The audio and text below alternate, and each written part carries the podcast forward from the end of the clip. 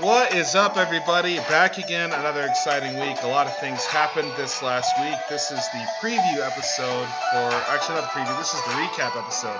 We're doing the preview a little bit later, but this is going to be recapping the week. What a lot of things did happen. The rankings are coming out here pretty quick, so pretty excited for that. There was about 4 or 5 games that I really highlighted that I really liked a lot, that I want to dive into as far as who lost. Rankings are going to be shaken up because of this loss, which I'm excited for. But as always, this is the Fan Section podcast for fans by fans from across the college landscape, from Section 100 to Section 300, bleachers down to the suites. We welcome everybody. If you want to get in the mailbag, thefansection1@gmail.com. If you want to get over at our Twitter handle, The Fan Section.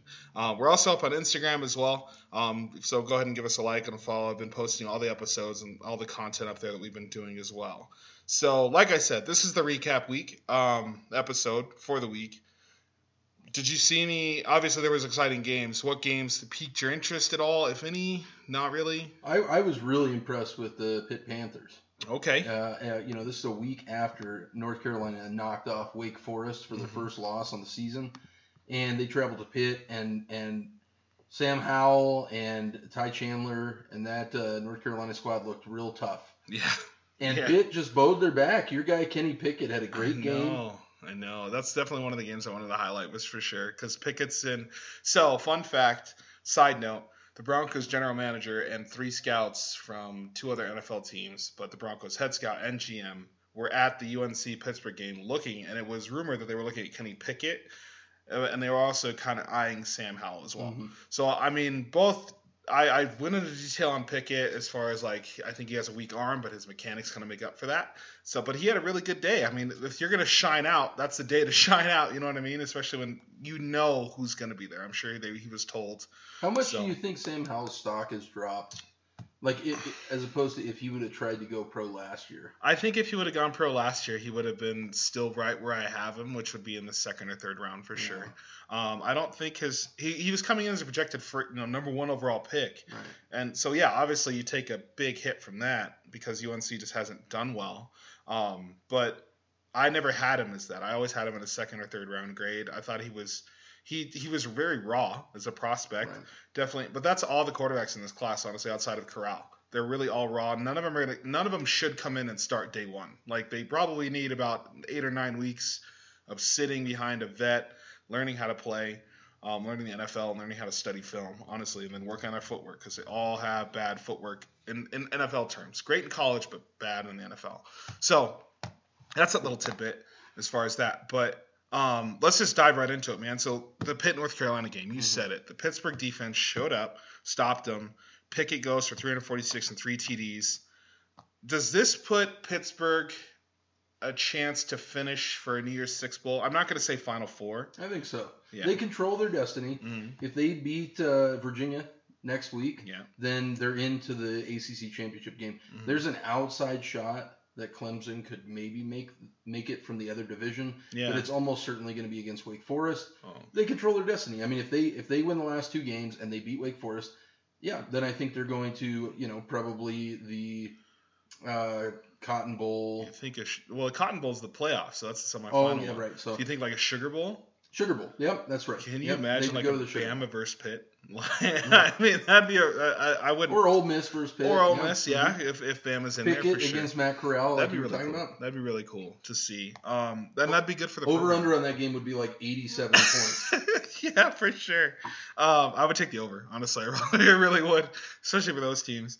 And then the other game I highlighted, I don't know if you had this on your list too, was Michigan versus Penn State. So I wrote this, Michigan beating Penn State. Penn State was obviously a top 10 team. Michigan was coming in as a top 10 team, potentially a playoff team, but they kind of fell out of love after the Michigan State loss. Does this win now put them back in the playoff conversation? I mean, there's sort of the carousel of 3 teams: Ohio State, and Michigan. Yeah. Michigan already lost to Michigan State, and I think you and I both agree and believe Ohio State's probably going to win out. Yeah, more than likely. But they look good, and I mean, we've returned back to the Jim Harbaugh era of winning 10 games. Yeah. So Michigan fans aren't going to be satisfied with it because they lost to Michigan State and they're going to lose to Ohio State. But you know what? 10-2 is 10-2. Yeah, I mean, there's a lot of teams that struggle to get 10 wins. We all know that. I wanted to know your thoughts, though, regarding this game. Aiden Hutchinson and Ajabo combined for 5 sacks in the game. Insane. On either side of that defensive line. Prospects, both of them, right? I've said, Aiden for sure. I've said this before. Michigan, I think, is the most complete team in the country. Like, top to bottom, they don't have that star. Aiden is quickly becoming a star for sure, but they don't really – they're not doing it by one player. They're doing it with everybody. They're relying on their defense, relying on their passing game, relying on really, really good receivers getting open. I just think it's really – they're a good team to watch, honestly. Like, fundamentals, very, very sound. And whatever – this class, for whatever reason, I think was Harbaugh's, like, second or third class. And they just bought into the culture. So good for him. This season bought him another year for sure. Like we both said at the beginning, he's on the hot seat. If they don't win, I think they don't have to win the Big Ten now. I think they can go 10 wins, even if they go 9 wins. I just think based on, but Michigan fans are ridiculous. Well, I think they're. If they lose to Ohio State, they're going to be. Oh yeah. Rightfully, I mean, he'd be 0-9 against them lifetime. Yeah. So yeah. And again, let me reiterate from our previous podcast.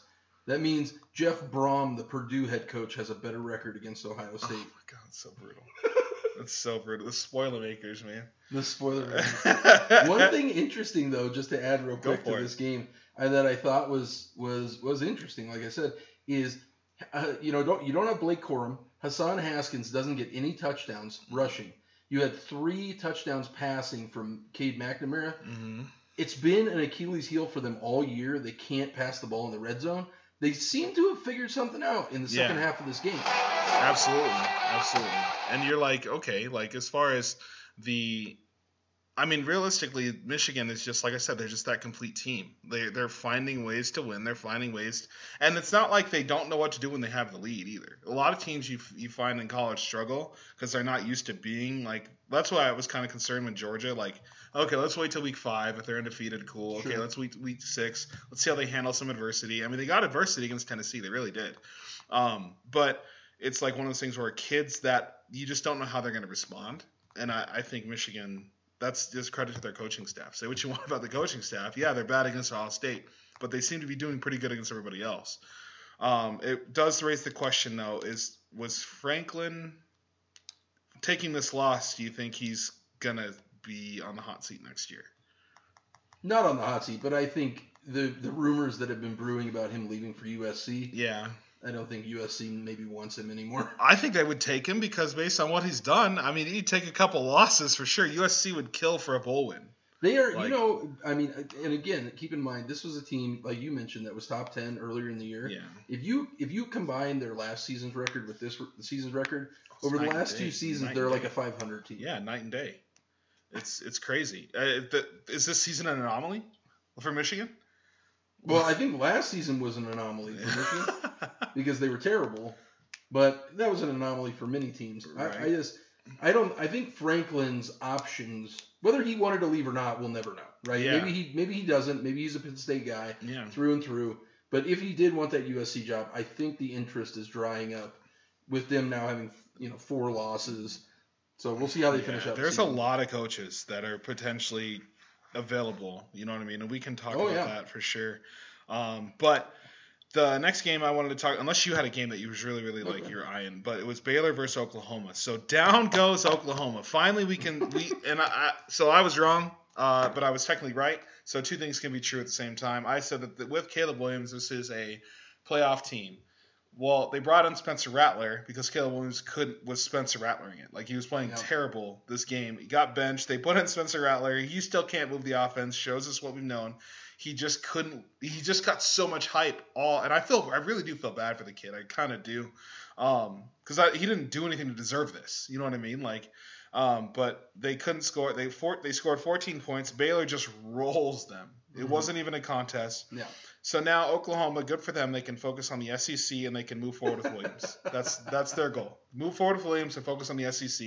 You've got a pretty solid class led by Gavin Satchuk and Relique Brown coming in next year, which is what you need in the SEC. You need 2 really good running backs that do anything because there's a lot of pro defenses, pro-style defense you're going to go against. You have to run and set up the pass. I just hope that Oklahoma doesn't take another loss this week coming up against Iowa State, because if they do, then you have a real quarterback controversy on your hands, and Rattler might not transfer at that point. Like, oh yeah, I mean, and if you don't think there's a chance Iowa State could beat them, no, you're kidding yourself. I absolutely do. Who's the only team that beat Oklahoma State? Iowa State. Iowa State, right? I mean, yeah. Iowa State still have Reese Hall. Yeah. They still have Brock Purdy, and they're getting up for this game. So, yeah, Oklahoma might not be out of the woods just quite yet. Isn't it interesting how college football works? Just last week, in their first game after Gary Patterson was fired, TCU beats Baylor, shut down their run. It wasn't even close. The very next week, Baylor beats Oklahoma. TCU gets absolutely crushed by Oklahoma State. It's just how does that happen? Any given Saturday, man. That's why we talk about like Georgia, Alabama, some of these teams, you know, and I believe some of them are overhyped and whatever. We talk about Notre Dame or whatever, but it is true. Dude, it is so difficult to continue week after week after week with these, you know, with these kids. I think it's more along less being, because you hear it strive for perfection. I feel like it's more strive for consistency. Mm-hmm. Each week, week in, week out, okay, one game at a time. And it's such a cliche to say, but it's so true. Yeah. That if you get caught looking ahead, you're going to get beat because you're not being consistent in your weekly preparations. You're not being consistent in your weekly film study. Because don't get me wrong, if there's a chance, if you're telling me if I'm Caleb Williams, for example, I'm not worried about. I'm kind of looking ahead. Really, I might be. I might be like kind of diving into some film on Georgia. I might be diving into some film on Bama because like, those are the teams I end up would like to play. Right. Well, I told you this 2 weeks ago. People were talking about Caleb Williams in the Heisman conversation. No, like, are you kidding me?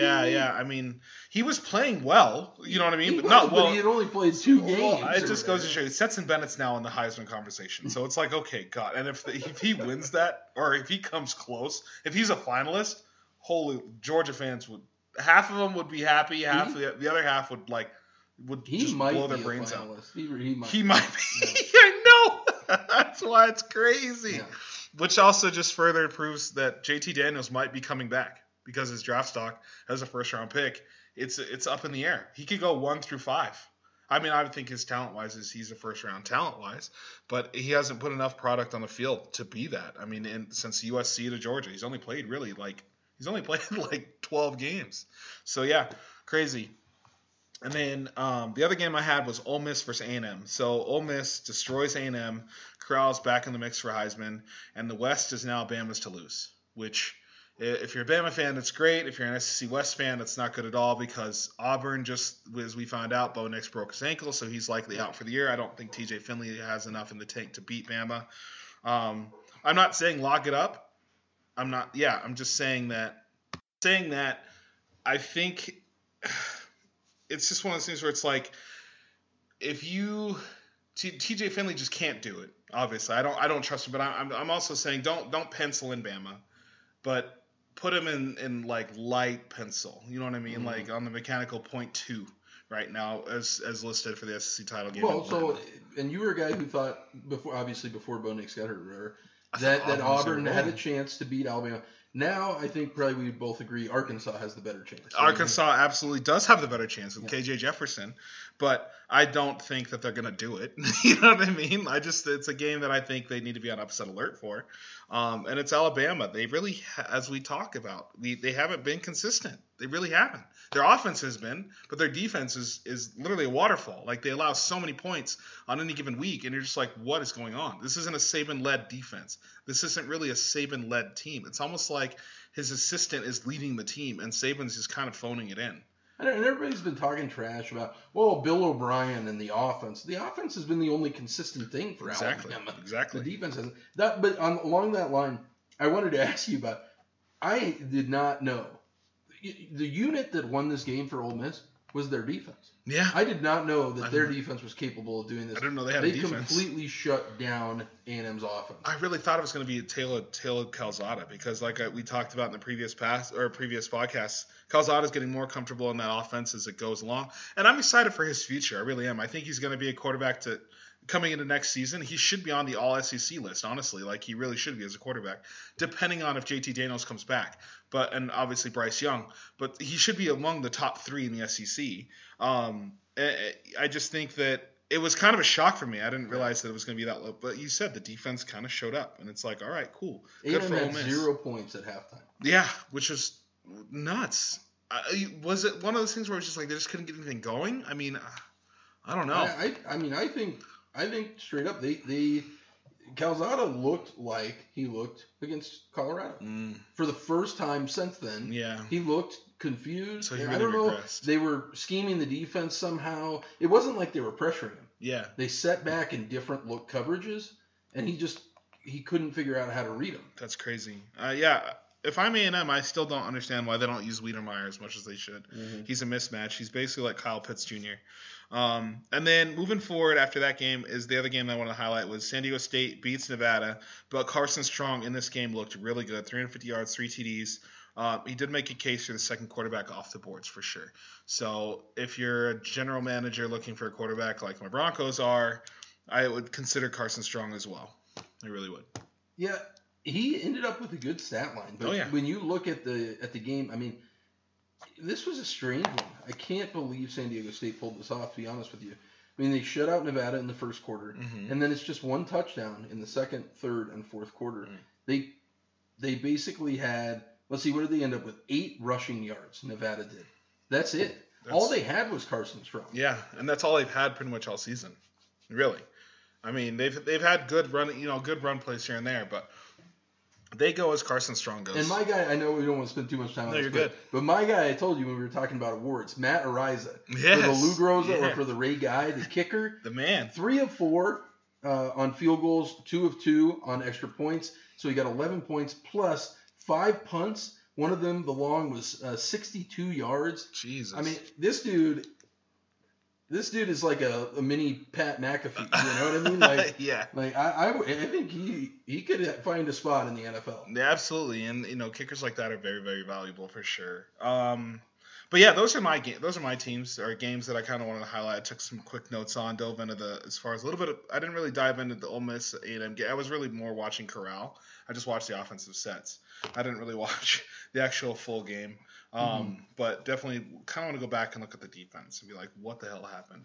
Well, one thing we were talking about when we just watched the rankings be announced, and this is a game I want to just take a quick minute about, is the Notre Dame 28-3 over Virginia. Mm. Now, Virginia's been a good team, and they have the third leading passer in the country, Brennan Armstrong, but he didn't play in this game. Mm. He had a rib injury. And so they started their freshman, Jay Wolfork. I mean, so, Notre Dame gets a good win. I guess it's impressive.